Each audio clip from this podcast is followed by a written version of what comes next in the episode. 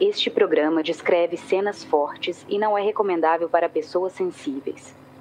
Todas as pessoas aqui citadas tiveram seus nomes retirados de documentos públicos, autos de processos e matérias que saíram na imprensa, respeitando as vontades daqueles que se recusaram em conceder entrevistas quando os contatamos. Caso algum dos citados sinta-se desconfortável e deseje um direito de resposta, favor enviar um e-mail para contato@projetohumanos.com.br.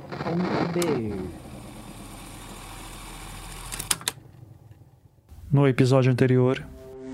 E eu te perguntei para ela em Paranaguá como havia sido o trabalho, porque quando eu cheguei no IML pela manhã, eu fui informada que o cadáver já estava identificado. Só que no caso dessa dentista que cuidava dele, ela teve a oportunidade, antes de contar com a Beatriz, ela teve a oportunidade de olhar a boca, sabe, do cadáver.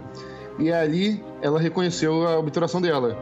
E aí, depois disso, que ela foi se encontrar com a Beatriz e falou dessa obturação que ela tinha feito, que estava ali no cadáver, sabe?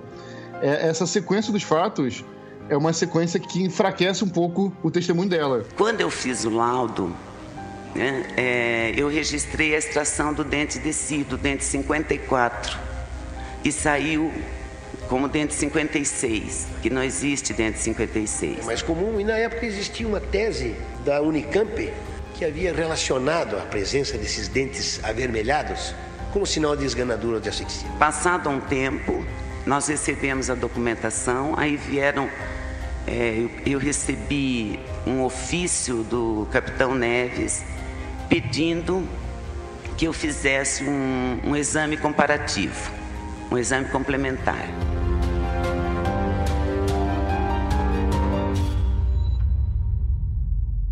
Eu sou Ivan Mizanzuki e este é o 30º episódio do Caso Evandro, a 4ª temporada do Projeto Humanos.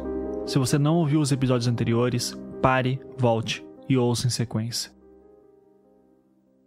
Finalmente, chegamos à questão do DNA. Se você chegou até aqui, você sabe mais ou menos como que ocorre a disputa de narrativas entre acusação e defesa. Mesmo assim, antes de entrarmos nela com mais detalhes, é bom termos uma noção do quadro geral. Primeiro, o lado da defesa. De acordo com os advogados dos acusados, o exame de DNA assinado pelo Dr. Sérgio Danilo Pena no Instituto Gene de Belo Horizonte não seria confiável. Isso porque, primeiro, não havia nenhum advogado de defesa acompanhando a coleta de material que foi enviado para o exame, o que novamente contribui para a quebra da cadeia de custódia. Não apenas isso, também não havia nenhum promotor acompanhando esse processo. Em outras palavras, não haveria como garantir, com certeza, de que o material enviado para o laboratório de Belo Horizonte era mesmo do corpo encontrado em Guaratuba, no dia 11 de abril de 1992. Segundo, os advogados de defesa constantemente diziam que foram produzidos 3 laudos e que apenas no último é que foi dado positivo. Além disso, eles também alegavam que os testes teriam demorado demais e custado muito caro. Terceiro, também é comum se ouvir, não exatamente dos advogados de defesa, mas sim de outras testemunhas, que ninguém saberia dizer exatamente qual foi o material enviado para o Instituto Gene. E neste sentido, a testemunha que mais se destaca é, sem dúvidas, o delegado Luiz Carlos de Oliveira, que na época das prisões era responsável pela delegacia de Guaratuba e investigava o caso Leandro Bossi. Como já falei em outras ocasiões, o Dr. Oliveira talvez tenha sido o principal responsável pela realização do exame de DNA, pois ele chegou a levantar a dúvida de que o corpo encontrado poderia ser o de Leandro Bossi e não de Evandro Ramos Caetano. Mas ele também tinha outras fundamentações para essa dúvida. Um bom exemplo disso tudo é este trecho aqui, do júri de 2004, quando ele respondia perguntas do juiz Rogério Wetzel. O senhor não chegou em nenhum momento a investigar o caso, participar da investigação do caso Everton, do caso Evandro? Eu tinha que investigar de certa forma, Excelência, porque eram 2 casos que existiam naquele balneário. E o que o senhor achou? O que eu achei? Em relação às 3 réus que estão sendo julgados hoje, especificamente. Eu fui na primeira declaração onde motivou todo o caso Evandro, que foi na declaração do Diógenes Caetano, em 29 de maio, daquele ano, na Procuradoria da República com o Dr. Celso Carneiro do Amaral. E naquela declaração do Diógenes, ele diz em determinado momento que existia uma chave que foi encontrada do lado do corpo e que essa chave provavelmente seria para provar que aquele cadáver pertencia ao Evandro. E se ele, Diógenes, que trazia aquela notícia, dizia isso, a polícia até então não havia solicitado um exame de DNA. Não existia nenhum exame que constatava que aquele cadáver era ou não era o do Evandro. E não existia a possibilidade que eu solicitasse um DNA naquele cadáver como sendo do Leandro, que eram as minhas suspeitas nesse caso. Então, em virtude disso, eu fui falar com o delegado, que de imediato ele recusou, mas posteriormente ele entrou com o pedido de DNA. Esse exame veio por duas vezes o resultado não conclusivo. E posteriormente houve um terceiro que houve conclusivo. Demorou um espaço de tempo bastante grande. Conhecimento. Muito bem. Essas argumentações do Dr. Oliveira vêm de longa data. Um dos exemplos que eu tenho nos meus arquivos é do programa Jogo Limpo da TV Independência, 15 de outubro de 1995. Na ocasião, ele e o advogado de defesa, Figueiredo Basto, eram entrevistados pelo apresentador Mauro Baurucchi. O trecho a seguir é importante porque também mostra uma outra argumentação recorrente do Dr. Oliveira, de que haveria outras formas de se fazer esse exame de DNA, além de como é que seriam as condições ideais para se fazer a coleta do material. Eu gostaria até de ressaltar o seguinte, o porquê, qual seria a preocupação, o problema de fazer um novo exame de DNA? As pessoas têm que se cientificar, têm que saber que um exame desse demora no máximo 30 dias. Na oportunidade, eu fiz um contato com um professor da Escola de Polícia de São Paulo, Dr. Ayush Aymar Murad, que inclusive é professor da Unicamp, em Campinas, e solicitei a ele da possibilidade da execução desse exame. E ele se colocou inteiramente à disposição para a realização desse exame. Nunca isso foi permitido. Por que a escolha desse ou daquele? Eu não estou contestando a idoneidade desse ou daquele médico. Mas como o doutor colocou, esse material foi colhido na presença de ninguém. Esse material simplesmente foi levado para um médico. Para a credibilidade, nós temos que estar presente. Tem que estar lá o advogado da defesa, tem que estar lá o membro do Ministério Público. Tem que estar lá o Poder Judiciário, todas essas pessoas envolvidas nisso, porque não é possível que se fique calado depois de uma situação como essa. 3 anos já se passaram e não existe uma única prova. Nós estamos partindo, querendo ser um país de primeiro mundo, onde um país de primeiro mundo vem e coloca em liberdade uma pessoa que foi lhe imputado um crime, que não existia uma única prova e foi colocado em liberdade. Aqui existem 7 pessoas presas e continuam até hoje presos sem uma única prova. Ou seja, existe uma prova testemunhal que o jurista sabe como é que é denominada, é a prostituta das provas, e em nenhum momento essas pessoas foram colocadas em liberdade. Permaneceram presas alegando o clamor público, sempre mobilizado pela opinião pública, onde a imprensa teve uma grande parcela de responsabilidade. E existe aqui ainda no Paraná, eu vou aqui ainda me estender um pouco mais, dentro da imprensa policial, muitas pessoas que trabalham nesse sentido que não são capacitadas para isso e acabam fazendo injustiças e lidando com vidas de pessoas.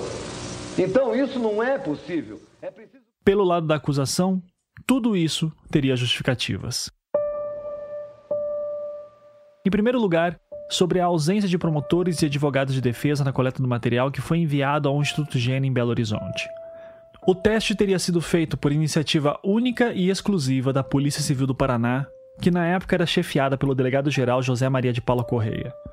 Foi ele quem foi o responsável pelos trâmites da realização do exame de DNA, motivados pelas indagações tanto de Luiz Carlos de Oliveira, quanto do delegado que fechou o inquérito de Guaratuba após as prisões, o Dr. João Ricardo Kepes Noronha. Em outras palavras, o pedido não veio da juíza, não veio de requisição judicial e foi totalmente uma iniciativa da polícia. Por isso, não haveria necessidade da presença de advogado e promotor no momento da coleta do material. Mas se isso não bastasse, há também uma outra coisa que sempre precisamos lembrar. Em 1992, sequer havia protocolo definido sobre como deveria se utilizar tecnologia de DNA em casos criminais. Era ainda uma tecnologia bastante nova e de acesso bastante limitado. Ainda assim, haveria alguma confiança de que o material coletado era confiável, pois ele foi retirado do cofre do IML de Curitiba, que guardou parte do material do cadáver em abril. Essa novidade da tecnologia também explicaria a escolha do Instituto Gene de Belo Horizonte. Aquele era um dos poucos lugares no Brasil que podiam fazer tal procedimento. Por causa disso, era um procedimento que custava caro e teria uma fila de demandas grande. Isso explicaria o custo elevado e a demora do resultado.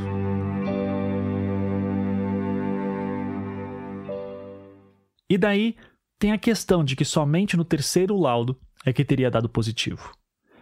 De fato, a defesa está certa em dizer que há 3 laudos. O primeiro é de 17 de novembro de 92, o segundo de 9 de dezembro de 92 e o último de 21 de março de 93. Mas aqui é um jogo de palavras e é nela que a disputa principal ocorre.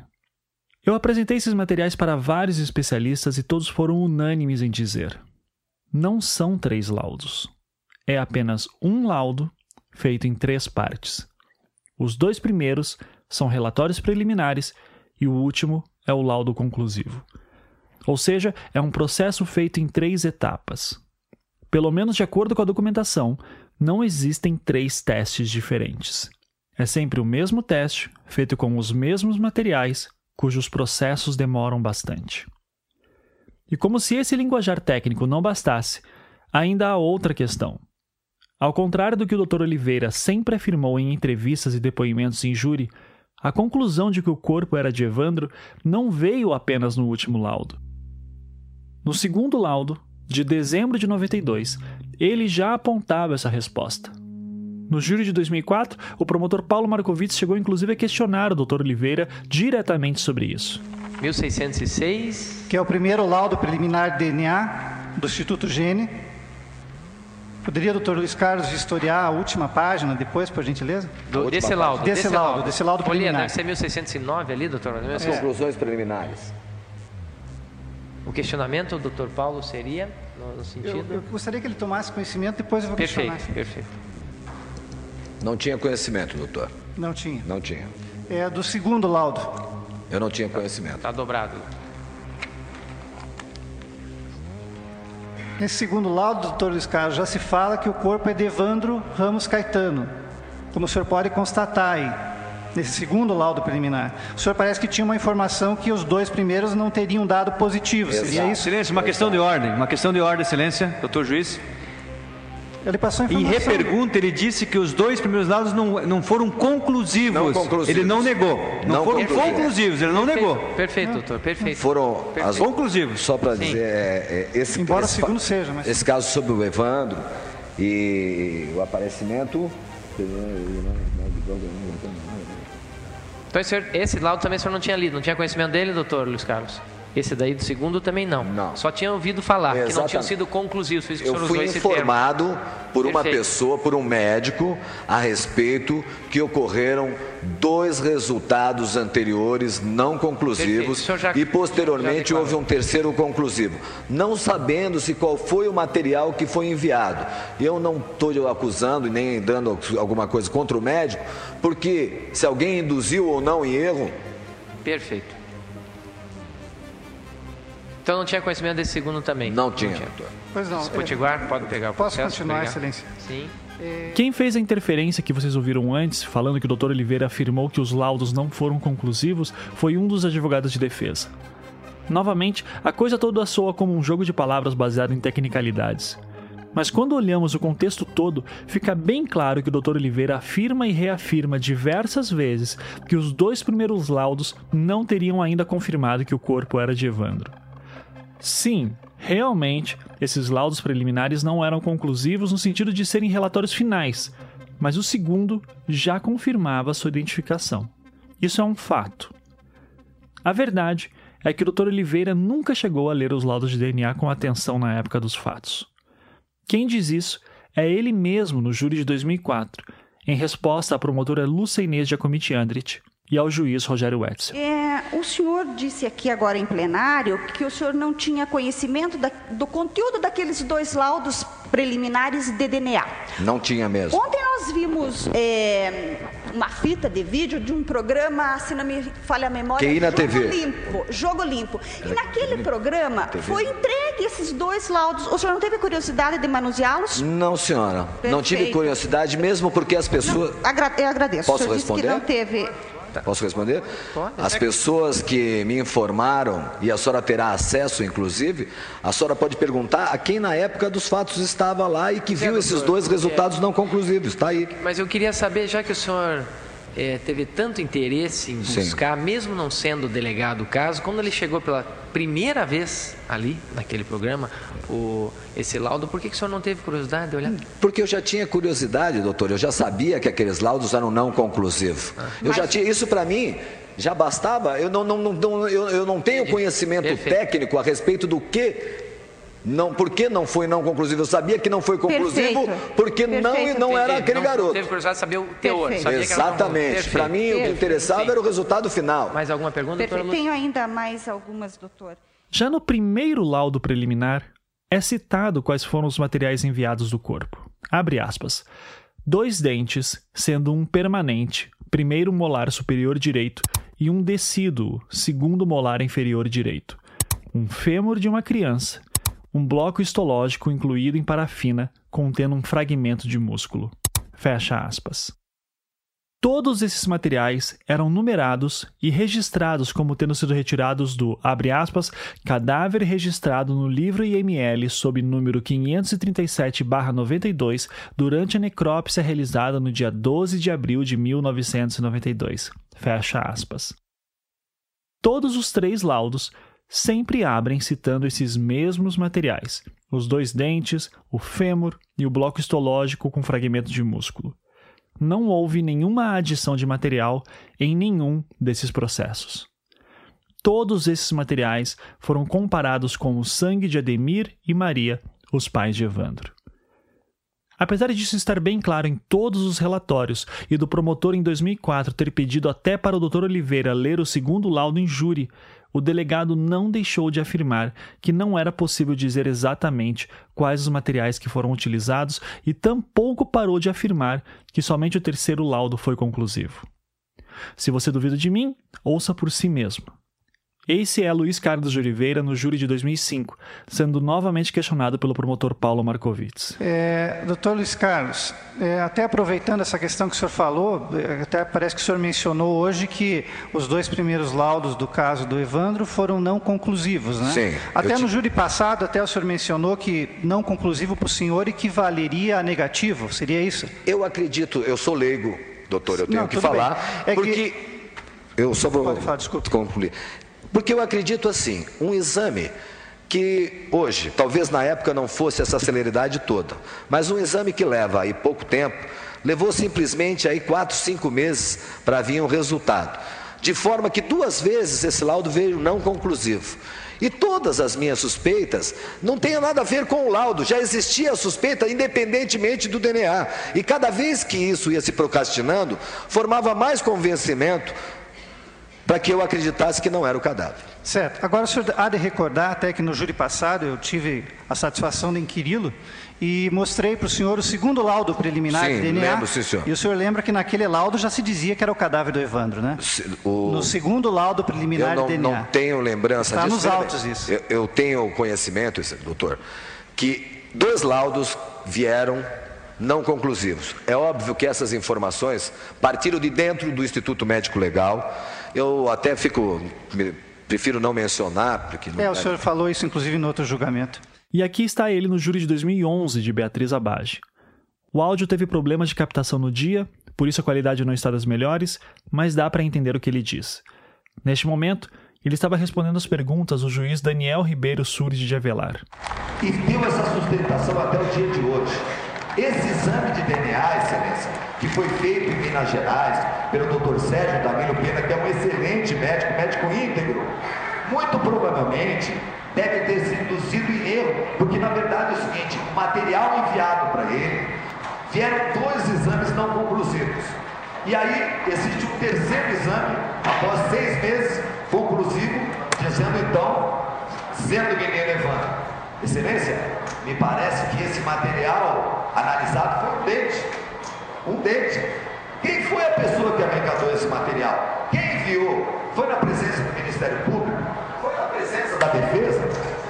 Ninguém se manifestou para saber quem é que foi que arrecadou esse material e rubricou para que ele fosse enviado ao médico que fez esse exame.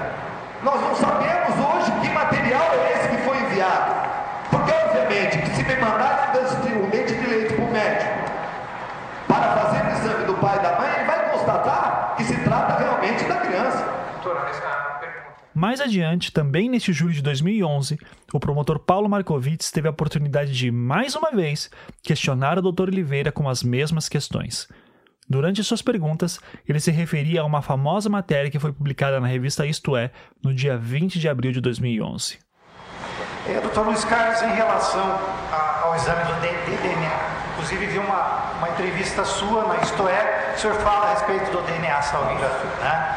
Que o senhor diz que os 2 primeiros exames de DNA eram inconclusivos. Não conclusivos. Não conclusivos, tá certo. Então eu gostaria que fosse mostrado o senhor já pedindo outro julgamento, mas novamente tem que pedir para o senhor. Eu pedi... Volume 9, doutor. Eu não entendi, doutor, como é que foi colocado? O senhor concedeu uma entrevista dizendo que os 2 primeiros laudos de DNA de Evandro eram não conclusivos. E posteriormente veio um terceiro conclusivo. Pois é. Isso eu falei desde o início. Sim, então eu gostaria que o senhor visse novamente, que eu lembro que no outro julgamento eu mostrei para o senhor o laudo. Por favor. As folhas?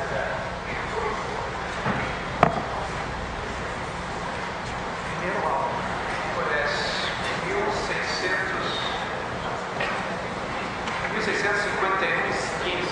Segundo laudo preliminar, investigação genética da identidade pelos dados direto do defeito. Isso. Eu gostaria particularmente.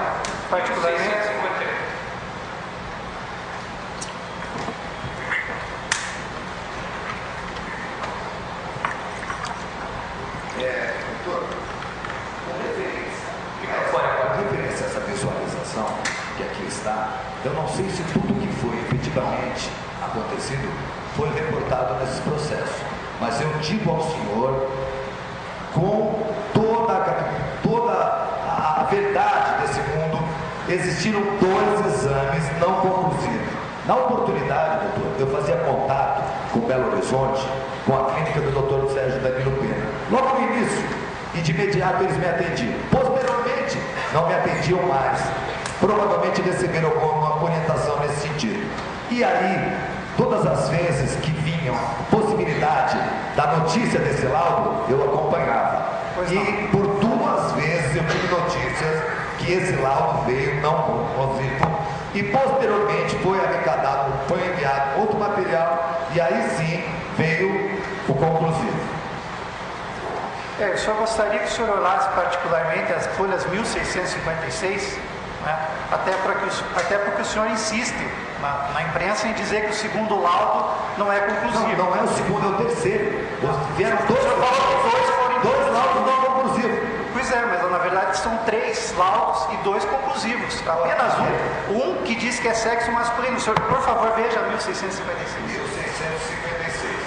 Eu não cheguei naquela oportunidade a verificar o laudo ao laudo. Quem teve acesso a esses 2 laudos, direto, falou para mim que vieram 2 laudos não conclusivos. E essa informação veio de pessoas que teve acesso a isso. Então, eu falei sobre isso. E o terceiro laudo, que veio conclusivo, o material enviado também foi medido que foi um dente. Na verdade, todos os 3 laudos, doutor, fragmentos de músculo, são 2 dentes, se o senhor quiser ver, pode ver. Estou lhe apresentando o laudo. Na verdade, assim, excelência, o médico é uma pessoa seríssima, o doutor Sérgio Danilo Pena. Eu não sei, vossa excelência esteve presente quando foi arrecadado o material e enviado. O senhor sabe, o senhor poderia me dizer qual foi o material que foi enviado? E na presença de quem que foi feita essa arrecadação? Porque não me permitiram. Na sustentação oral nós vamos falar isso, doutor. não é momento, eu não posso responder para o senhor, eu não quero antecipar. Desculpa, tá me aprofundando, eu não sou advogado de defesa, estou longe de mim fazer qualquer coisa nesse sentido. Eu nem falei isso. Eu sou um policial. A defesa está reclamada? Não, doutor. Por isso que eu expliquei até para o senhor, não quer saber. Eu estou em busca da verdade. Eu, talvez um nós dia, também. Talvez um dia, quem sabe, nós tenhamos essa oportunidade. Mas nessa, agora, eu estou em busca da verdade, porque eu sempre tive do início, doutor. E eu não tive interesse nenhum em macular ninguém, muito pelo contrário. A única coisa que eu gostaria é que nós não ficássemos na condição como o Japão, de 44 anos depois, todos os homens saírem inocentes de um crime que não praticaram. E Vossa Excelência... Como se vê, não há como mudar a cabeça do Dr. Oliveira. Acredita em mim, eu já tentei. Você pode mostrar esses laudos para ele 1000 vezes... e ele vai continuar insistindo que vieram 2 laudos inconclusivos. E ele diz que teria recebido essa informação de alguém que teve acesso a esses laudos na época, antes mesmo deles se tornarem públicos. E que essa pessoa teria lhe dito que foram 2 laudos inconclusivos. O Dr. Oliveira nunca cita quem foi essa pessoa que teria lhe dito isso. E ele também nunca afirma nessas palavras que eu vou usar, mas a impressão que eu tenho quando ele diz isso é o seguinte: uma pessoa de confiança teria informado para ele que os 2 primeiros laudos foram inconclusivos, mas, misteriosamente, o 2º laudo foi registrado como conclusivo. Ou seja, alguém teria manipulado esse resultado nos bastidores. Mas eu reforço, essa é a minha interpretação do que ele está dizendo. É a única explicação que eu tenho para ele insistir tanto nessa questão. E se foi isso mesmo, o Dr. Oliveira nunca deu provas de que uma manipulação deste tipo poderia ter ocorrido. Para entender isso melhor, eu tive que reconstruir a partir dos autos toda a linha do tempo dessa questão do exame de DNA. Somente desta forma é que eu seria capaz de entender exatamente como que surgiu a necessidade desse exame e como foi feito todo o processo. Modéstia à parte, eu creio que consegui montar uma linha do tempo boa o suficiente para se entender todo o cenário. Portanto, antes de analisar os laudos em si, eu vou mostrar tudo o que aconteceu no processo. E dessa forma eu espero esclarecer algumas confusões que sempre aparecem nesse assunto entre todos os envolvidos.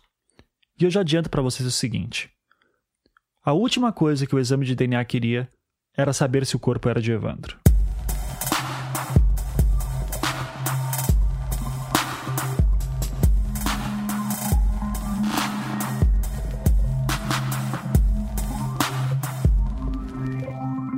O melhor ponto para começarmos essa história toda é provavelmente no dia 30 de abril de 92. Foi neste dia que o diretor do Instituto de Criminalística de Curitiba, o senhor Luiz Gabriel Costa Passos, requisitava ao diretor do IML de Curitiba que fossem feitos testes nas vestes do corpo, buscando indícios de sangue e sêmen. O mesmo era pedido também em outras peças de roupas abandonadas que foram encontradas no Matagal. No dia 18 de maio de 92, o relatório do IML de análise dessas peças ficou pronto. Assinado pelas químicas legais Dulcineia Coelho e Sônia Maria Ribeiro Graçano, elas apontavam que o estado de todos os materiais estava degradado demais para que fosse analisado o sangue que as roupas do corpo continham. Nas peças de roupas achadas no Matagal, nenhuma mancha parecia conter sangue. Em nenhuma das peças analisadas havia sêmen. Meses se passaram sem nenhum avanço nesse departamento. Entre abril e julho, o Grupo Tigre investigava o caso em Guaratuba. Durante esses meses, eles nunca tiveram acesso ao laudo de levantamento do corpo e ao laudo de necropsia. Apesar dos insistentes pedidos dos delegados, esses documentos só apareceram após as prisões. E daí, temos o relato do perito Drischel, dizendo que pouco antes das prisões, ele teria sido visitado por policiais militares que requisitavam o laudo de levantamento do cadáver. Nos dias 1, 2 e 3 de julho, ocorriam as prisões em Guaratuba. E foi no dia 3 de julho que policiais apreenderam objetos na casa de Oswaldo. No caso, um alguidar com manchas avermelhadas que pareciam sangue, um facão de 70 centímetros de comprimento e um punhal com 20 centímetros de comprimento. Também no dia 3 de julho, foi feita uma perícia no suposto local do crime, a Serraria Abage. No dia 6 de julho de 92, foi feita uma busca e apreensão na casa da família Abage. Nenhum objeto de destaque foi encontrado lá. Em 7 de julho de 92, um dos delegados de Guaratuba, o Dr. José Carlos de Oliveira, apreendeu o veículo escorte de Beatriz Abage. O objetivo era de buscar por indícios de sangue no carro, pois o relato era de que aquele teria sido o carro utilizado para transporte do corpo, após o ritual. Também neste dia 7 de julho, o delegado João Ricardo Kepes Noronha requisitava ao Grupo Águia que lhe fossem entregues todo e qualquer material referente ao caso Evandro, assim como um relatório do ocorrido. Foi por causa disso que o então capitão Valdir Copete Neves redigiu o dossiê Operação Magia Negra, contendo inclusive uma transcrição da fita cassete com a confissão das Abage. No dia 8 de julho de 92, o delegado adjunto Sidney Martins Leal enviava uma série de perguntas ao Dr. Luiz Gabriel Passo, o então diretor do Instituto de Criminalística. As perguntas referiam-se à possibilidade de se detectar presença de sangue naqueles materiais. Naquele mesmo dia 8 de julho, o Laboratório de Química Legal do IML encerrava o exame pericial de diversos materiais. O alguidar de cerâmica encontrado na casa de Oswaldo Marcineiro, 2 facões, 2 feixes com 12 fios de cobre retorcidos, 1 punhal e 1 batedor de carne. Abre aspas, foram tomadas pequenas amostras em quantidade suficiente para se processar a sequência de análises exigida das crostas e manchas impregnadas no alguidar, nos 2 facões e no batedor de carne. Fecha aspas. No primeiro teste, apontou-se que elas poderiam conter sangue. Na segunda etapa, confirmou-se a presença de sangue. Tendo em vista que eram materiais aparentemente próprios para sacrifícios de animais, prática essa que era sabida que Oswaldo Marcineiro desempenhava, isso não era exatamente um espanto.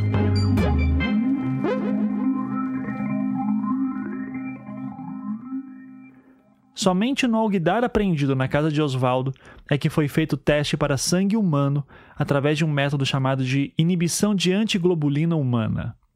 A suspeita era de que aquele teria sido o alguidar que Oswaldo poderia ter utilizado no assassinato de Evandro, já que era uma tigela consideravelmente grande, com cerca de 38 centímetros de diâmetro superior, 13 centímetros de diâmetro inferior e 15 centímetros de altura. O teste deu negativo para a presença de sangue humano. Contudo, ainda de acordo com o relatório, isso não significava que não havia sangue humano em si, mas sim que apenas um teste de DNA poderia confirmar com maior certeza. Então, foco neste ponto aqui que isso é importante. No alguidar encontrado na casa de Oswaldo Marcineiro, foram detectadas manchas avermelhadas. O Laboratório de Química Legal do IML dizia que essas manchas eram de sangue, mas não conseguiram determinar se seria sangue humano, e afirmaram que apenas um teste de DNA poderia confirmar com certeza. Essa tecnologia eles não dispunham.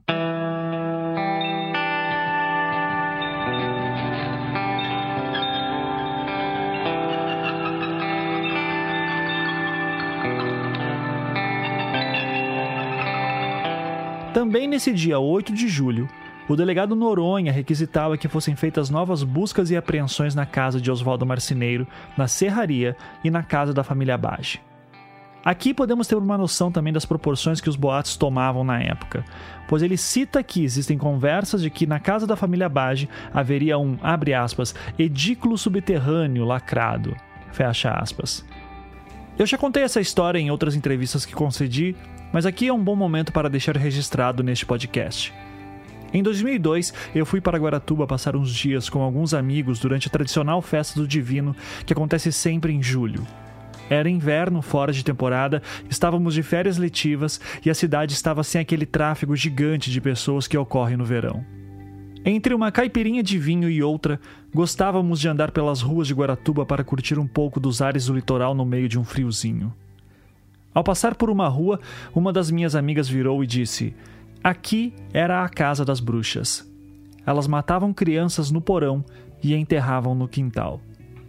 Algo assim.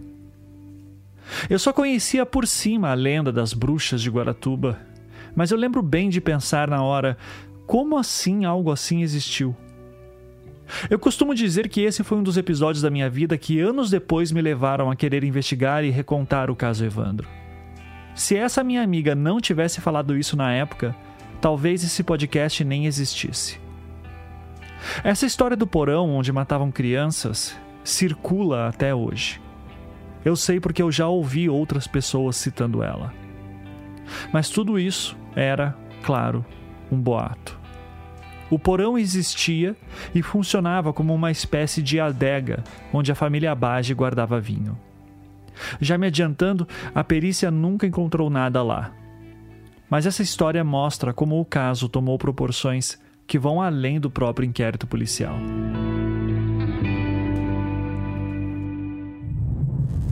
No dia 9 de julho de 92, um monte de coisa acontece, citando uma por uma. O delegado Noronha requisitava a juíza Nézia de Kowalski que fosse feita a busca nas casas de Oswaldo e das Abage, e que essas buscas deveriam ser feitas com a presença de peritos criminais. As buscas foram realizadas no mesmo dia. Na casa de Oswaldo, apreenderam fitas de vídeo, entre elas filmes de terror que ele tinha em casa. Na casa das Abage foram apreendidas armas de fogo e rádios comunicadores. Também foi feita uma busca na Serraria Abage, mas nada de relevante foi coletado.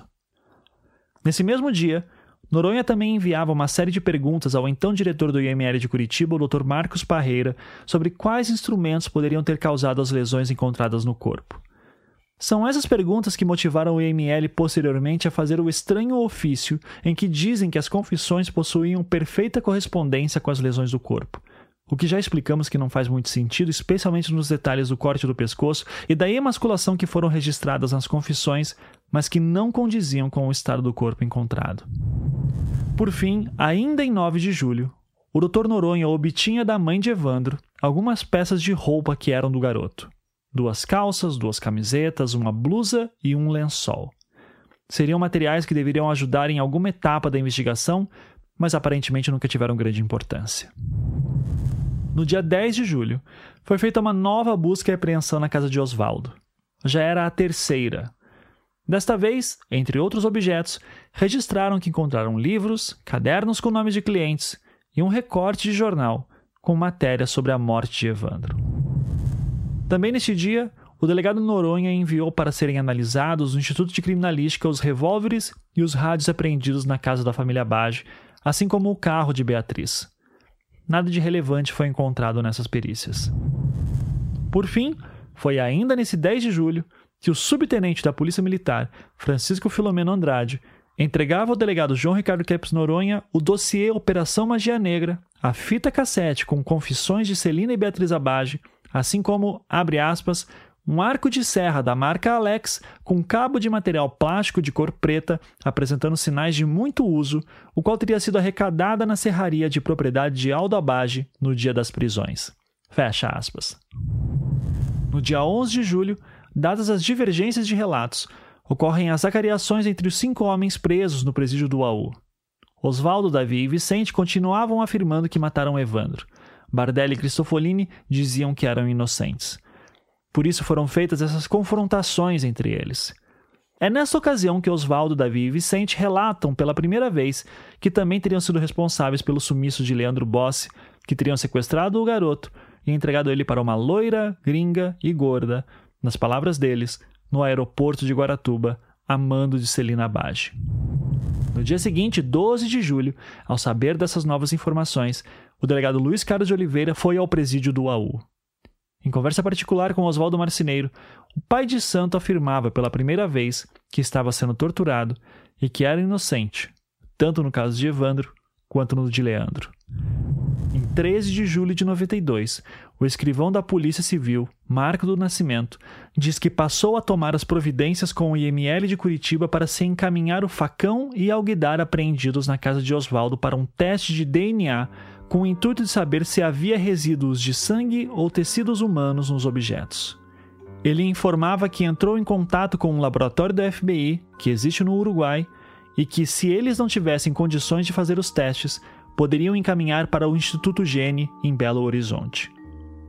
Até onde eu pude verificar, essa aqui parece ser a primeira vez que o Instituto Gene do Dr. Sérgio Danilo Pena é mencionado.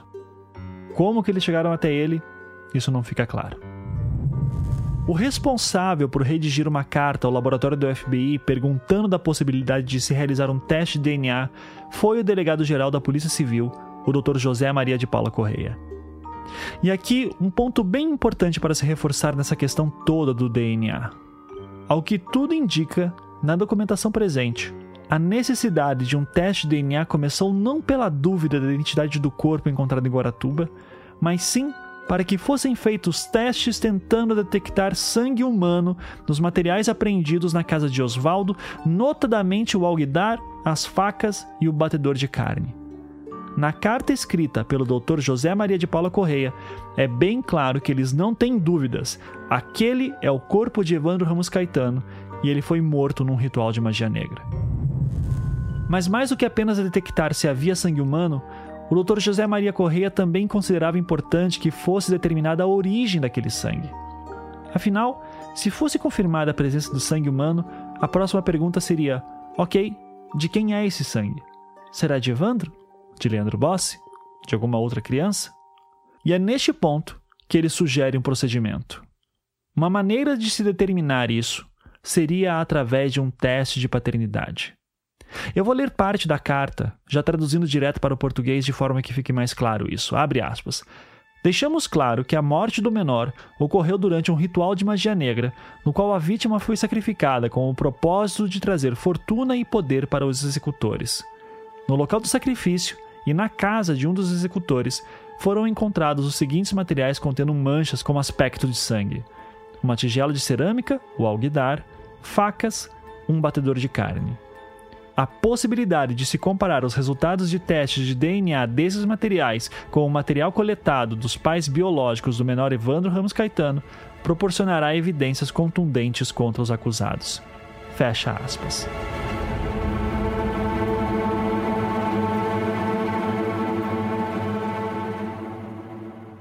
Então, como se vê, não apenas o Dr. José Maria pedia para que fossem feitos testes para se detectar a presença ou não de sangue e DNA humano, como também pedia que as amostras obtidas fossem depois comparadas com as dos pais de Evandro, de forma a dizer que eram dele mesmo.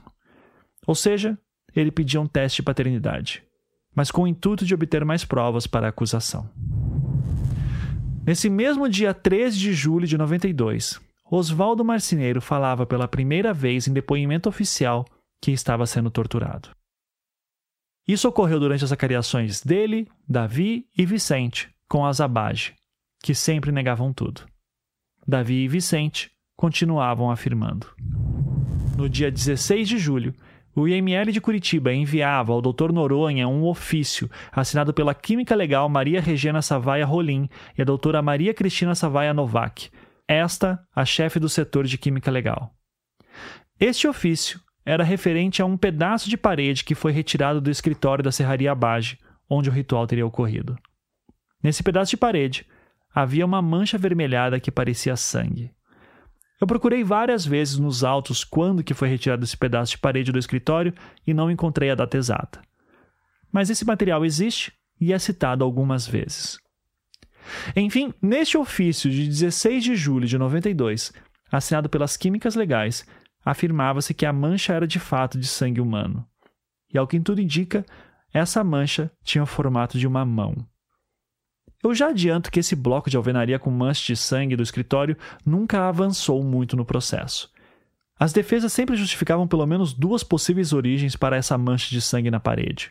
Que certa vez, Bardelli teria deixado que um bêbado fosse dormir no escritório e que ele se machucou e manchou a parede. Quem dava essa justificativa, inclusive, era o guardião da Serraria Abage, o Sr. Irineu. Ele deu esse relato no júri de 98.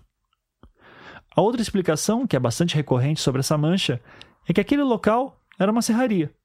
Pessoas se machucavam, então, provavelmente, se procurassem melhor, encontrariam mais sangue em outros lugares dela.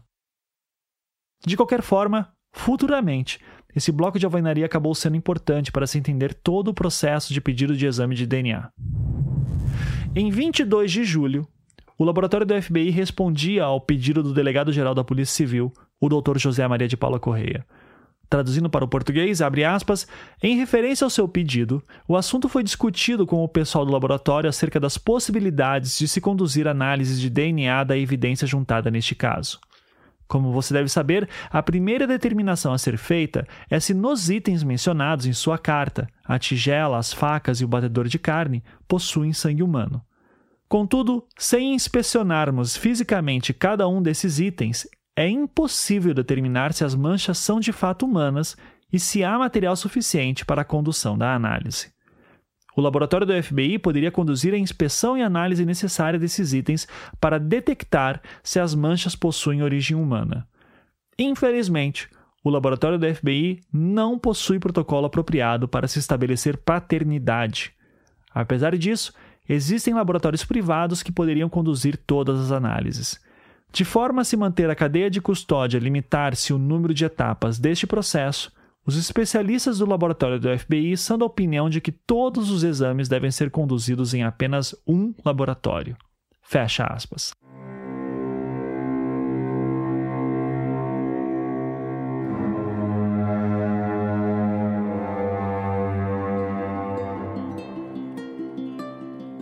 A mensagem do FBI continua dando uma série de recomendações de pesquisadores e laboratórios brasileiros que poderiam ajudar nessa tarefa.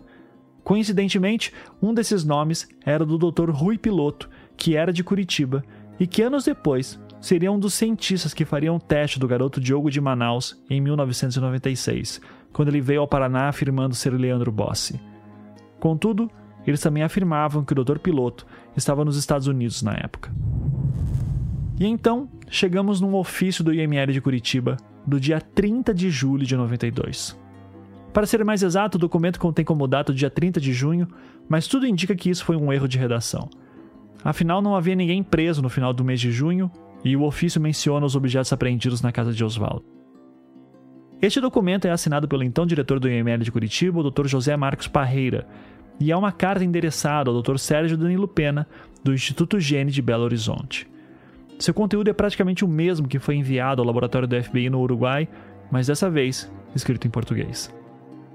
O que muda um pouco é a enumeração de materiais que ele gostaria de enviar ao laboratório de Danilo Pena. Essa enumeração é relevante porque ela vai servir como base para a enumeração futura dos materiais enviados, com algumas alterações. Lendo diretamente do pedido, abre aspas. Esclarecemos que a morte do menor ocorreu durante um ritual satânico, no qual a vítima foi sacrificada com o objetivo de trazer fortuna e poder aos executores. No local do sacrifício e na casa de um dos executores foram encontrados os seguintes materiais contendo manchas de sangue. Número 1, uma tigela de barro. Número 2, 2 facões. Número 3, um martelo de madeira, um moedor de cárie. Além destes, faz parte do grupo de materiais disponíveis para análise. Número 4, um bloco de concreto medindo 42 por 48 por 14 centímetros, retirado de uma parede existente no local do crime, contendo uma mancha com características morfológicas semelhantes de uma mão. Além da presença de sangue, a análise deste material acusou também a presença de proteína humana. Número 5. Dentes e ossos, fêmur, calota craniana e húmero, coletados do cadáver do menor durante a necrópsia, dos quais foram retiradas as partes moles, sendo submetidas à limpeza com água oxigenada. Número 6. Fragmentos de pele, músculo e pulmão, também coletados durante a necrópsia e que estão preparados em bloco citológico. Número 7. Sangue que poderá ser coletado dos pais biológicos do menor assassinado. A possibilidade de comparar os resultados de teste de DNA desses materiais com o material colhido dos pais biológicos do menor Evandro proporcionará evidências inquestionáveis contra os acusados. Fecha aspas. Como se vê, o objetivo era claro. Analisar as manchas de sangue que existiam no alguidar, nos facões, no moedor de carne, no pedaço de parede, comparar com o material obtido do cadáver que foi guardado no cofre do IML após o exame de necropsia e comparar tudo isso com o sangue dos pais de Evandro. Tudo isso tinha como intuito produzir provas contra os acusados. Não havia dúvidas sobre o corpo em si ainda. Apenas havia a busca em saber se o sangue na parede, no alguidar e nos facões poderia ser de Evandro. Se fosse, era a prova material que faltava. Mas, novamente, isso exigia duas etapas.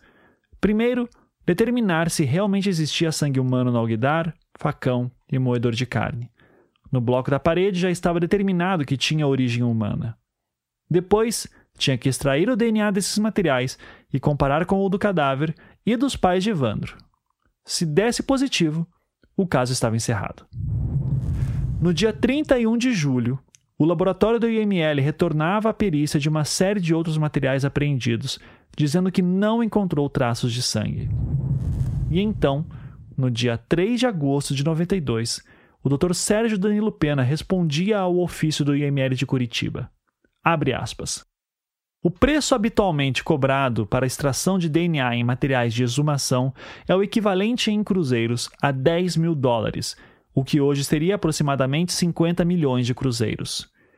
Em especial atenção a este caso, o Gene de Minas Gerais cobrará os menores valores possíveis, que são os de extrações simples de DNA em sangue periférico, usado em exames rotineiros de determinação de paternidade. Este preço é atualmente 1.800.000 cruzeiros para cada extração e será em caráter excepcional aplicado às complexas extrações necessárias do caso em questão. Consideramos essencial o estudo do DNA do corpo da vítima e de seus pais biológicos, e então o número máximo de exames a ser realizado envolveria : Aqui, só deixa eu fazer um comentário em parênteses. Esse aqui é o ponto em que o Instituto Gene diz o que seria ideal para o seu teste e para a finalidade que se propõe. Voltando ao documento, a lista de materiais era: número 1, sangue do pai; número 2, sangue da mãe; número 3, dentes da vítima e ou; número 4, fêmur da vítima e ou; número 5, bloco citológico da vítima; número 6, tigela de barro; número 7, um facão; número 8, outro facão; número 9, um martelo de madeira; número 10, reboco da parede com manchas de sangue. Sugerimos que todos esses materiais sejam enviados para o Gene de Minas Gerais, pois faremos então um estudo visual das evidências e só serão tentadas as extrações de DNA nas peças que considerarmos serem mais adequadas para terem maior chance de sucesso. O gasto máximo preciso para este caso é de 18 milhões de cruzeiros. Esses valores estão sujeitos a reajustes. Fecha aspas.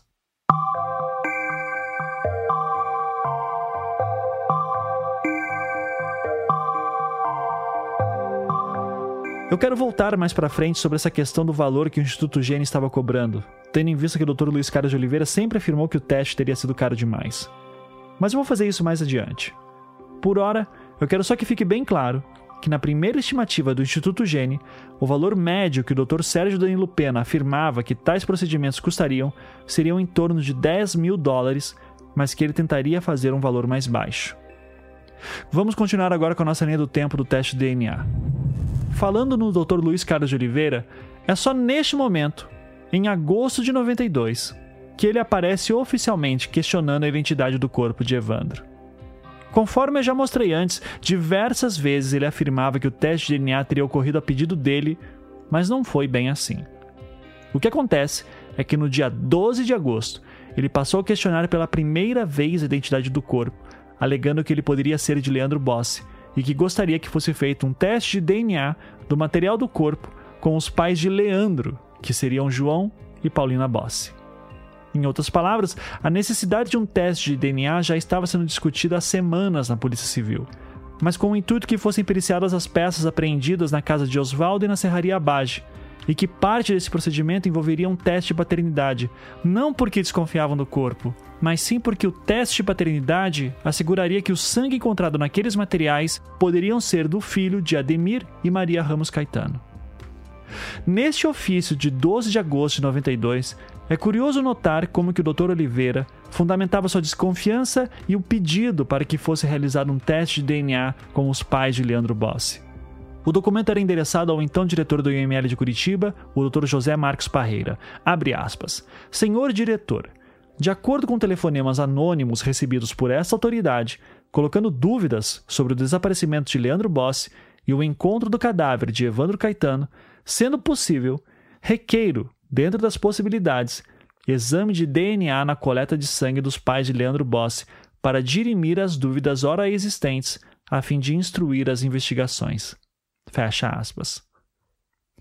Como já contei em episódios anteriores, esse é um dos motivos pelos quais o Dr. Oliveira passou a entrar em constantes conflitos com o então promotor designado do caso, o Dr. Antônio César Cioff de Moura.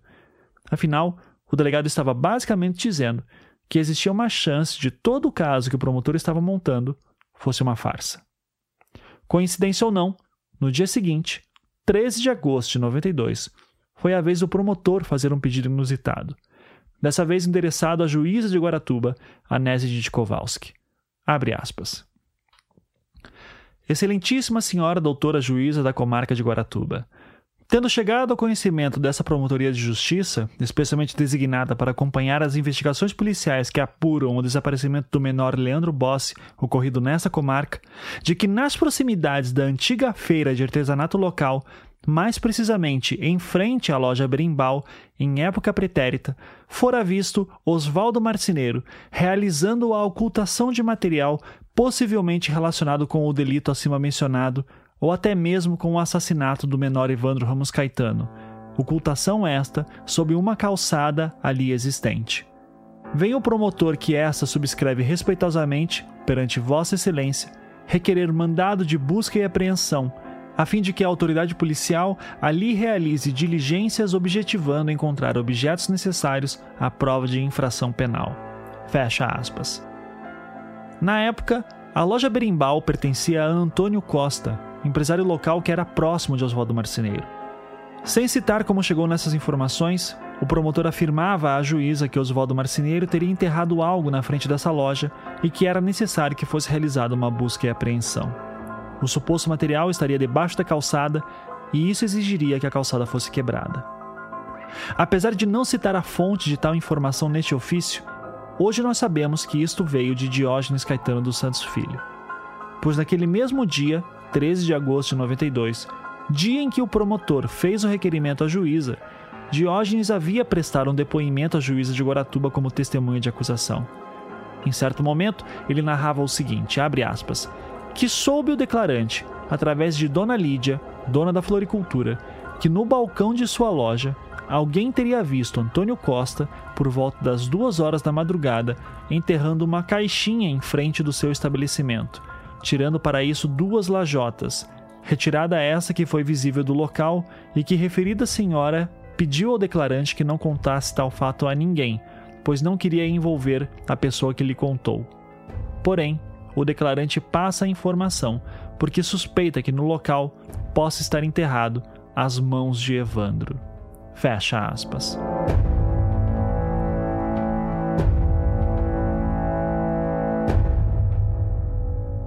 Sendo delegado de Guaratuba nesta época, o Dr. Luiz Carlos de Oliveira foi o responsável por conduzir aquela busca e apreensão, que foi autorizada pela juíza no mesmo dia 13 e ocorreu na madrugada do dia 13 para 14. Por sorte, durante esse procedimento, a repórter Dulcinea Novaes, da afiliada paranaense da Rede Globo, estava no local naquela hora. Peritos do Instituto de Criminalística e policiais, com pás e picaretas, começaram as escavações de madrugada em frente a esta loja no centro de Guaratuba. A cidade dormia, mas a polícia teve trabalho para afastar alguns curiosos que apareceram. As escavações foram feitas por determinação do promotor de justiça. Segundo uma das testemunhas de acusação, nesta esquina de Guaratuba estariam enterrados objetos ligados ao ritual satânico. A 30 centímetros de profundidade, os peritos acabaram encontrando este pote de barro bem lacrado e um punhal pequeno. Com muito cuidado, o pote foi aberto. Dentro, um líquido de cor avermelhada que os técnicos, em princípio, não souberam dizer o que era. Só um teste químico vai determinar se há vestígios de sangue humano. Foram retiradas ainda moedas unidas por um ímã e outros materiais que vão ser examinados. Todo esse material será analisado e posteriormente virá a resposta.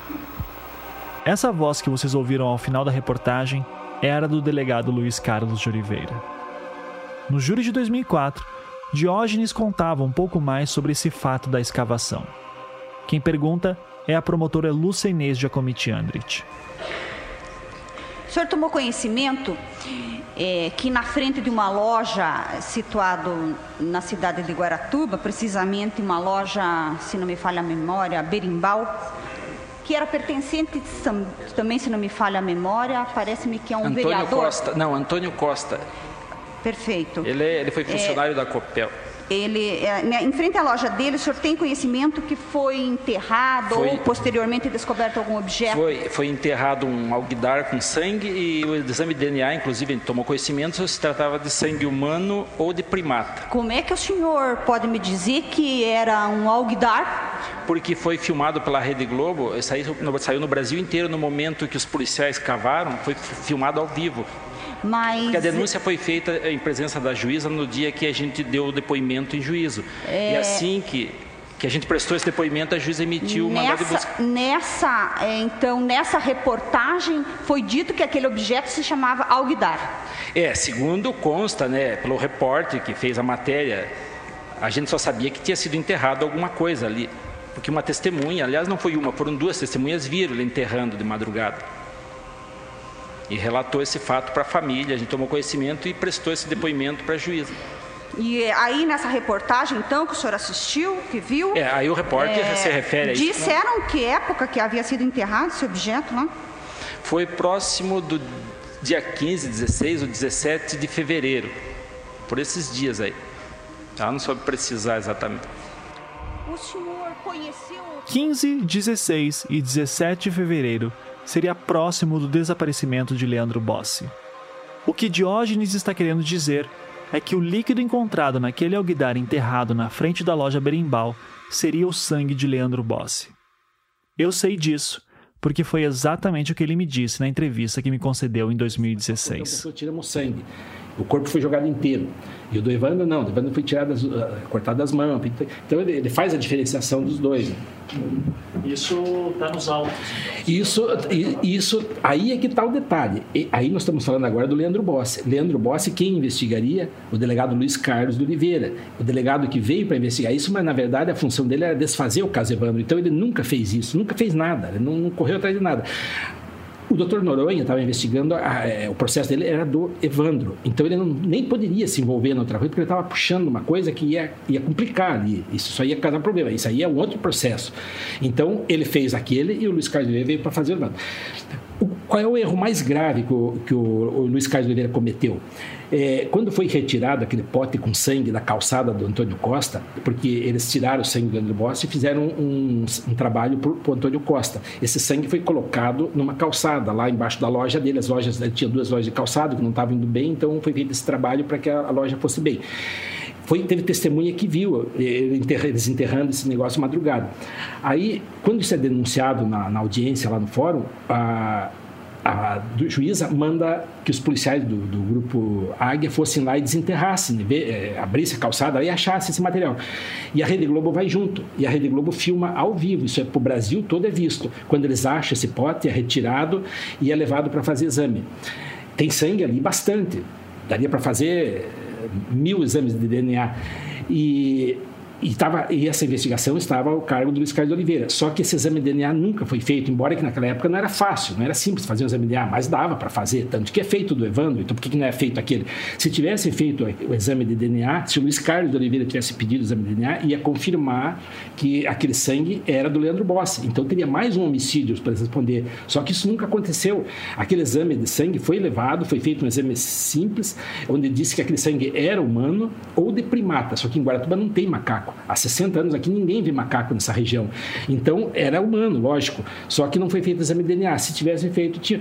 Então isso aí mais é uma falha da Polícia Civil, né, através do Luiz Carlos de Oliveira, que estava só para desfazer e não para fazer nada. Isso a Globo gravou? Gravou, passou no Bom Dia Paraná, no Bom Dia Brasil.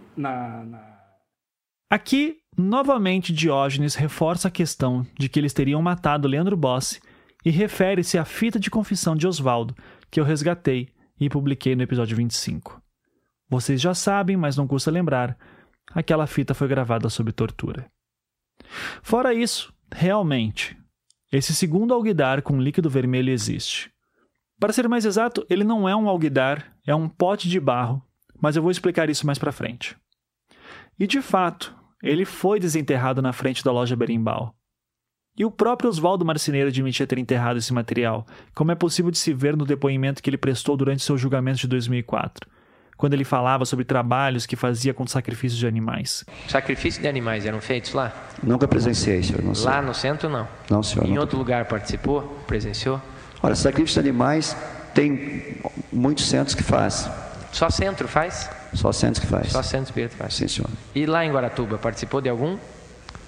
Olha, eu participei acho que de uma ou duas vezes. Foi feito na frente da casa, da lojas do Antônio Costa, pelo doutor Lorival Cordeiro, presidente da Federação Espírita do Paraná. Ele fez um trabalho que foi enterrado um alguidar em frente à lojas Berimbau, na praça, não lembro o nome da praça, que tinha bem no centro da cidade. Pois bem, após este novo pote de barro ter sido encontrado com líquido vermelho dentro, o Dr. José Marcos Parreira, diretor do IML da época, enviou um novo ofício ao Dr. Sérgio Danilo Pena, do Instituto Gene, listando todos os materiais que estaria enviando para Belo Horizonte. Ele listava os seguintes materiais, abre aspas, número 1, sangue do pai do menor Evandro. Número 2, sangue da mãe do menor Evandro. Número 3, 2 dentes, um permanente e um decíduo. Número 4, um fêmur. Número 5, um bloco histológico. Número 6, uma tigela de barro. Número 7, um facão da marca Matão.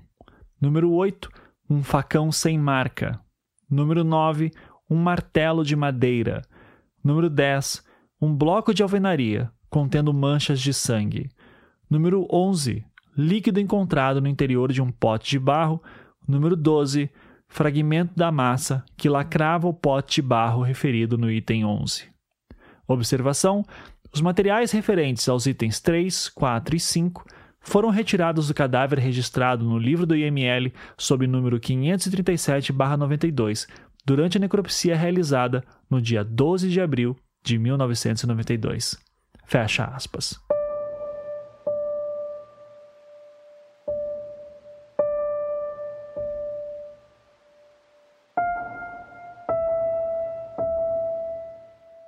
Então, para início de conversa, já é bom esclarecer aqui mais uma confusão. Ao contrário do que Diógenes sempre afirmou, foi sim pedido um exame de DNA no líquido encontrado no pote de barro enterrado em frente à loja Berimbau. Tanto isso é verdade que ele foi incluído na lista de materiais que foram enviados ao Instituto Gene, sendo todos justamente elencados com o objetivo de se estabelecer presença de sangue humano e, sendo isso confirmado, verificação se o DNA era o mesmo de Evandro Ramos Caetano. 4 dias depois do envio registrado pelo Dr. Parreira, no dia 25 de agosto, o Dr. Sérgio Danilo Pena informava que havia recebido todos os materiais. Para ser mais exato, ele havia recebido um dia antes, no dia 24 de agosto, e apenas confirmou o recebimento via carta no dia seguinte. Nessa ocasião, ele também afirmava que havia selecionado apenas alguns dos materiais para análise, sendo eles, abre aspas, número 1, sangue do senhor Ademir Batista Caetano, pai. Número 2, sangue da senhora Maria Ramos Caetano, mãe. Número 3, dente extraído da vítima, registrado como número 3. Número 4, bloco de alvenaria, registrado como número 10. Número 5, líquido, registrado como número 11. Número 6, tigela de barro, registrada como número 6. O preço atual, sujeito a reajustes, para o estudo dos 6 itens selecionados é de 10 milhões e 800 mil cruzeiros. O pagamento deverá ser feito diretamente a nós, em conta bancária. Fecha aspas.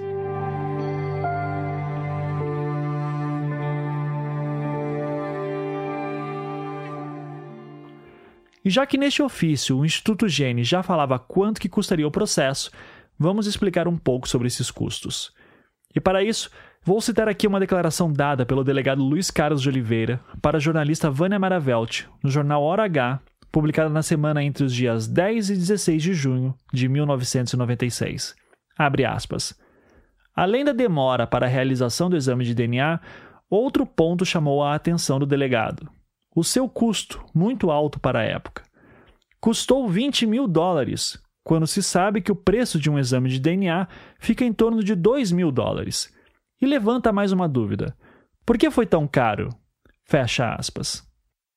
Ao final da matéria, Oliveira sugeria 10 perguntas que deveriam ser respondidas para a elucidação do crime e identidade do corpo. Algumas delas eram especificamente sobre o custo e a demora do exame de DNA. Abre aspas. Por que o último exame levou entre 4 e 5 meses para ser realizado, quando se sabe que são necessários cerca de 30 dias apenas? Por que custou $20.000, quando o valor normalmente cobrado fica em torno de $2.000? Por que custou tão caro? Pagou o quê ou quem? Fecha aspas. Oliveira nunca disse exatamente o que queria dizer com essas perguntas, que foram repetidas várias vezes em depoimentos posteriores que concedeu. Sendo assim, não se pode afirmar com certeza, mas a impressão que ele passa é que ele tinha a seguinte desconfiança. Por conta de uma trama diabólica, com o intuito de incriminar as Abage, seja lá por qual motivo fosse, o teste de DNA feito pelo Instituto Gene poderia ter sido manipulado. Afinal, se aquele não fosse o corpo de Evandro, sequer haveria crime para se acusar alguém. E os indícios para ele seriam os seguintes. Primeiro, o exame teria demorado demais para ser realizado. Segundo, teria custado muito mais caro do que deveria. Tendo em vista que esses são argumentos frequentes, sempre em volta de muita confusão, eu vou comentar um a um. Primeiro, sobre a demora do exame.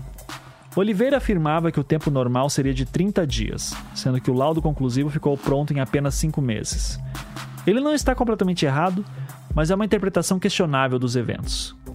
O material para análise foi recebido no Instituto Gene no dia 24 de agosto de 92. O primeiro laudo preliminar saiu no dia 7 de novembro, um total de 76 dias. Já o segundo laudo preliminar data de 9 de dezembro de 92, 108 dias. Por fim, o laudo final foi concluído no dia 21 de março de 93, totalizando 210 dias.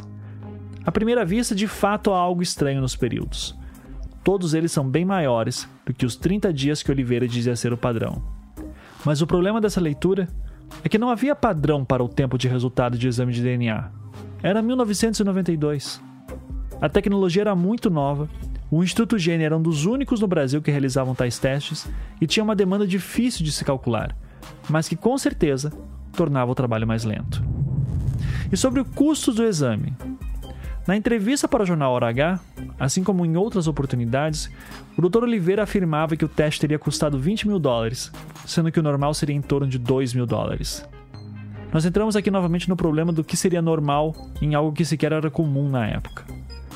Mas havia assim ao menos uma ideia de parâmetro, pois no dia 22 de julho de 92, o laboratório do FBI no Uruguai respondeu ao ofício do delegado-geral, José Maria Correia, sobre a possibilidade da realização de exames de DNA, informando uma estimativa de preço.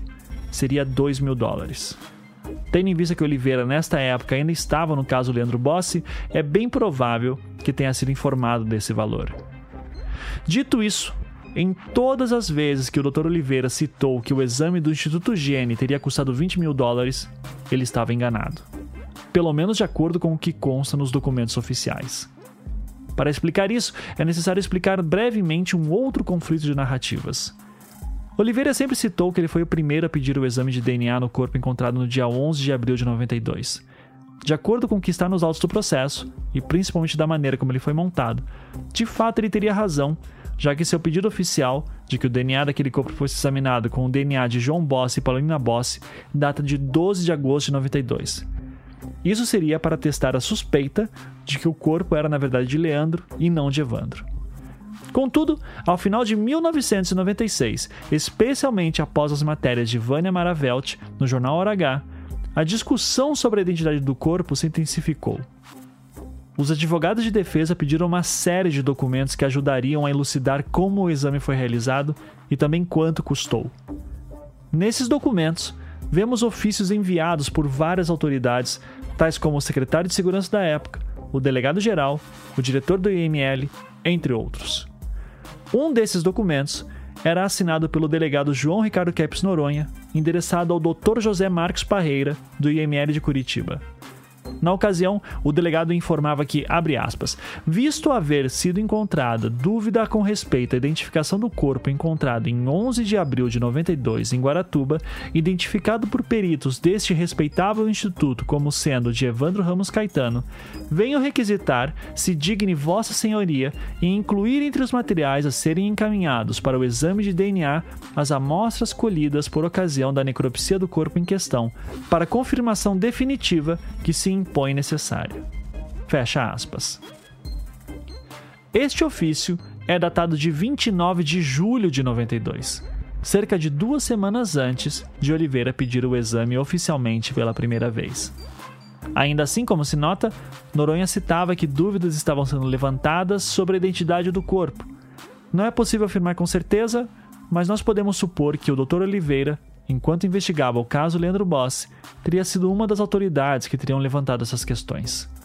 Logo, se ele foi o primeiro a requerer tal exame, teria sido por vias informais. Começava então a busca por laboratórios que poderiam realizar os exames necessários e, após o aceite do Instituto Gene em 3 de agosto, o Dr. Parreira já se encarregava de tentar levantar fundos extras ao estado do Paraná para que os testes fossem realizados. O pedido foi endereçado ao então secretário de Segurança Pública da época, o Dr. Moacir Favete, no dia 6 de agosto de 1992. Até aquele dia, o Instituto Gene ainda não havia informado quanto que o exame custaria exatamente. Sendo assim, o Dr. Parreira decidiu pedir um valor mais elevado, que ficaria bloqueado em uma conta e seria liberado à medida que o laboratório de Belo Horizonte requisitasse pagamentos. O valor que o IML de Curitiba pedia ao governo do estado do Paraná era de 30 milhões de cruzeiros. Este valor foi autorizado pelo governador Roberto Requião no dia 11 de agosto e teve sua transferência decretada pelo Dr. Favete 2 dias depois, no dia 13. Utilizando dados históricos do Banco Central, é possível calcularmos esse montante. No meio de uma crise econômica, inflação galopante e uma crescente crise política que resultaria no impeachment do então presidente Fernando Collor de Mello, o valor 30 milhões de cruzeiros equivaliam a $6.555,15 no dia 13 de agosto de 92. E a cada dia que passava, valia menos do que isso. Este valor, por si só, já é bem menor do que os supostos $20 mil que o Dr. Oliveira afirmou tantas vezes que teria custado o exame. Mas há ainda outras questões. Para começar, o Instituto Gene nunca cobrou em dólares, e isso é possível de se verificar nas ordens de pagamento emitidas pelo Estado do Paraná. O pagamento foi feito em 2 partes. O primeiro no dia 25 de agosto, o dia seguinte de quando o material para análise chegou em Minas Gerais, e foi feito no valor de 10 milhões e 800 mil cruzeiros. De acordo com a cotação do dólar deste dia, seria o equivalente a $2.167,45. O segundo pagamento foi feito no dia 25 de novembro de 92, no meio tempo entre o primeiro e o segundo laudo preliminar de DNA. Seu valor, 8 milhões de cruzeiros, cerca de $820. Ou seja, os testes realizados no Instituto Gene custaram um total de 18 milhões e 800 mil cruzeiros, que nas conversões de cada dia totalizavam $2.987,45. Arredondando para cima para facilitar nossa vida, o teste todo custou $3 mil. Oliveira nunca informou exatamente de onde tirou a informação de que o exame teria custado $20 mil. Ao menos de acordo com os exames oficiais, o valor declarado é muito menor do que isso. Feito esse esclarecimento sobre os valores, vamos continuar sobre o teste de DNA.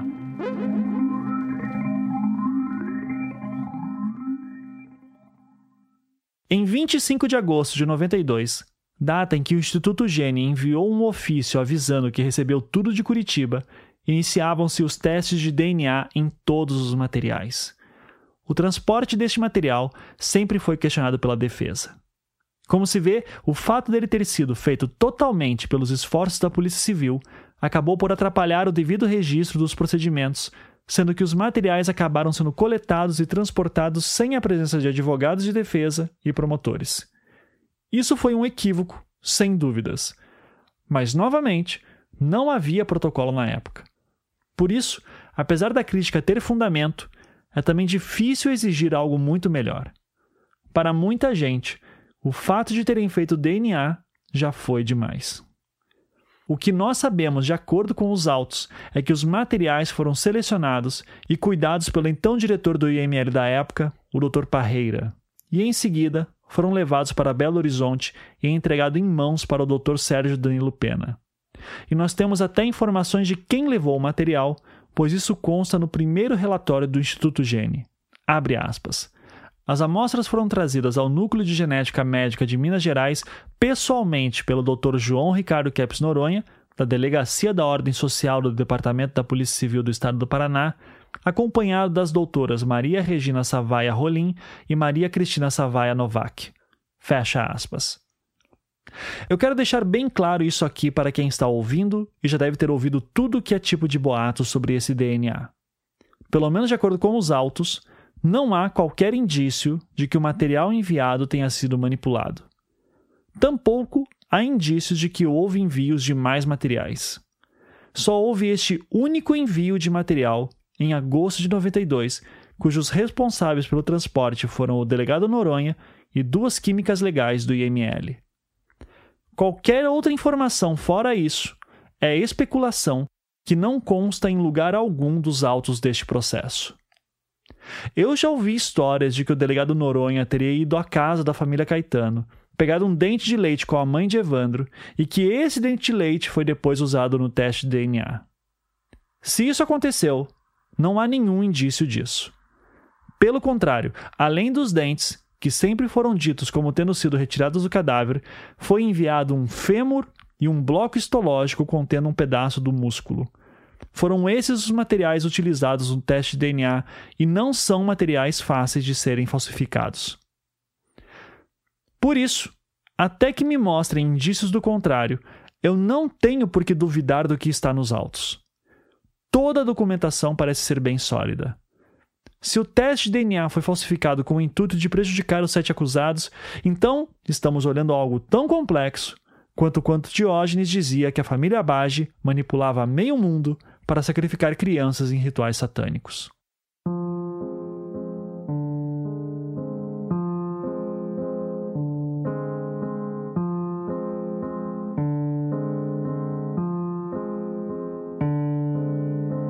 Paralelo a tudo isso, enquanto começavam os testes de DNA em Belo Horizonte, em setembro de 92 as tensões entre o delegado Luiz Carlos de Oliveira e o promotor Antônio César Cioff de Moura escalaram a níveis incontornáveis. No dia 9 daquele mês, o promotor chegou a enviar uma reclamação formal à juíza de Guaratuba, afirmando que o delegado estava fazendo um trabalho incompetente. No final daquele mês, dia 28 de setembro de 92, o Dr. Oliveira pedia desligamento do caso Leandro Bossi, para evitar maiores conflitos. Os detalhes sobre essa briga serão explicados de forma mais aprofundada em um episódio futuro. Eu não quero confundir vocês muito mais do que já estão. Então, uma informação de cada vez, e agora estamos falando de DNA. Também neste mês de setembro, no dia 10, o dono da loja Berimbau, Antônio Costa, prestava um depoimento.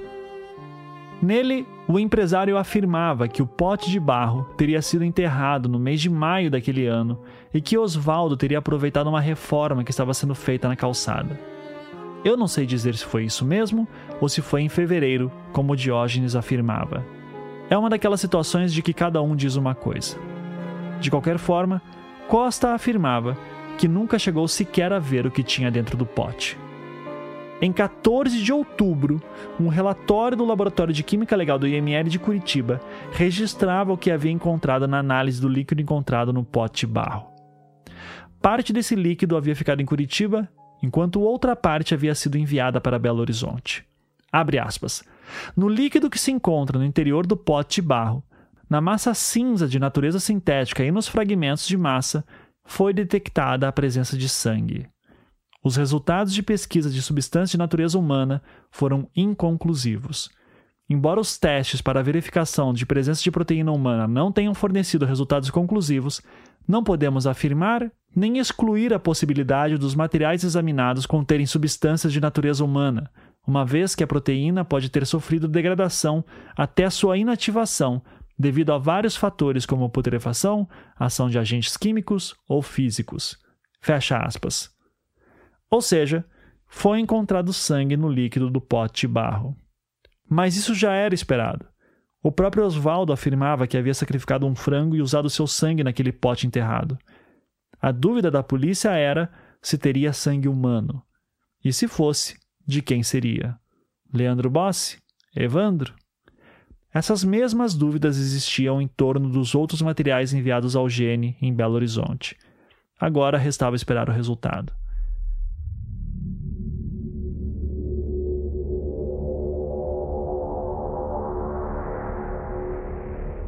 primeiro relatório preliminar veio em 7 de novembro de 92.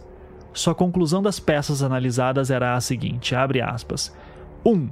O fêmur estudado pertencia a um indivíduo do sexo masculino. 2. Não se identificou a presença de DNA humano em quantidades detectáveis no alguidar e na mancha da peça de alvenaria. 3. Verificou-se a presença de DNA de origem humana ou de primata no líquido analisado. A quantidade de DNA é muito pequena e ainda não sabemos estabelecer o seu perfil genético. Fecha aspas. Já no laudo final, de 21 de março de 93, as conclusões eram, abre aspas, pelos resultados obtidos, é possível afirmar com confiabilidade de 99,997% que o cadáver encontrado era de um indivíduo do sexo masculino e filho biológico do casal Ademir Batista Caetano e Maria Ramos Caetano. Podemos assim concluir cientificamente tratar-se do cadáver de Evandro Ramos Caetano, desaparecido, filho do casal. 2. Verificou-se a presença de DNA de origem humana ou de primata no bloco de alvenaria contendo mancha aparentemente de sangue em forma de mão, rotulado com o número 10, no líquido encontrado em um pote barro, rotulado com o número 11, e no alguidar de barro, rotulado com o número 6. As tentativas de comparação deste DNA com o DNA obtido do cadáver de Evandro Ramos Caetano não tiveram sucesso. Fecha aspas. Em outras palavras, ao final do processo todo, o Instituto Gene não apenas confirmava que o corpo era de Evandro, como afirmava que havia DNA de origem humana ou primata tanto no líquido do pote de barro quanto nas manchas do alguidar que foi apreendido na casa de Oswaldo Marcineiro. Contudo, eles não conseguiram determinar se o DNA encontrado era o mesmo de Evandro Ramos Caetano.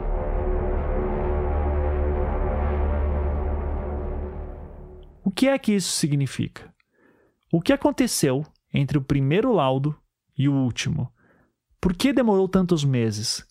Será que há lacunas nos laudos de DNA que poderiam questionar a identidade do corpo?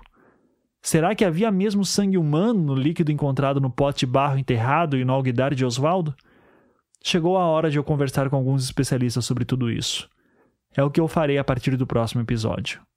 Aqui, no Projeto Humanos, o caso Evandro.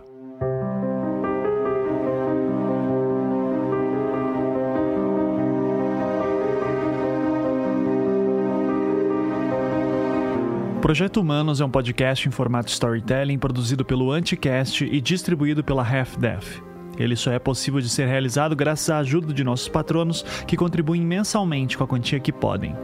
Se você gosta de nosso trabalho e gostaria de ajudar, acesse projetohumanos.com.br e clique no link Apoie.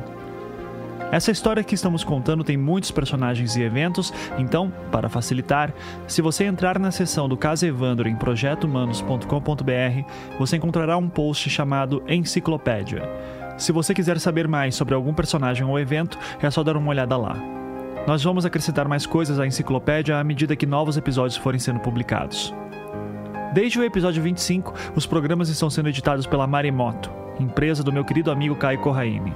Se você tem alguma ideia de podcast e precisa de alguém que edite e produza, eu recomendo demais que você confira o portfólio deles e peça um orçamento. É só entrar no site maremotopodcasts.com e mandar um oi. 3 pessoas foram essenciais tecnicamente para que essa temporada ocorresse e eu recomendo demais que você que está ouvindo contrate elas. Elas são Felipe Aires, que compôs a trilha sonora e masteriza todos os episódios, Aniele Casagrande, que desenvolveu o site e resolveu inúmeros pepinos, Saulo Milete, que produziu a arte visual tema dessa temporada. Para saber como contatá-los, basta entrar no post de créditos na seção do Caso Evandro. As matérias de imprensa e falas que foram utilizadas durante esta temporada foram retiradas em sua maioria de arquivos disponíveis no YouTube e fitas VHS que estavam anexadas ao processo. As fontes originais estão na seção de créditos. Essa temporada só foi possível também graças ao trabalho voluntário de várias pessoas que me ajudaram a catalogar os autos dos processos, transcrever vídeos e áudios, pesquisar matérias em arquivos públicos e verificar informações. Vocês são muitos, então espero que me perdoem por não poder ficar falando o nome de cada um de vocês aqui, mas se serve de consolo, seus nomes estão no post de créditos dessa temporada. Até o próximo episódio.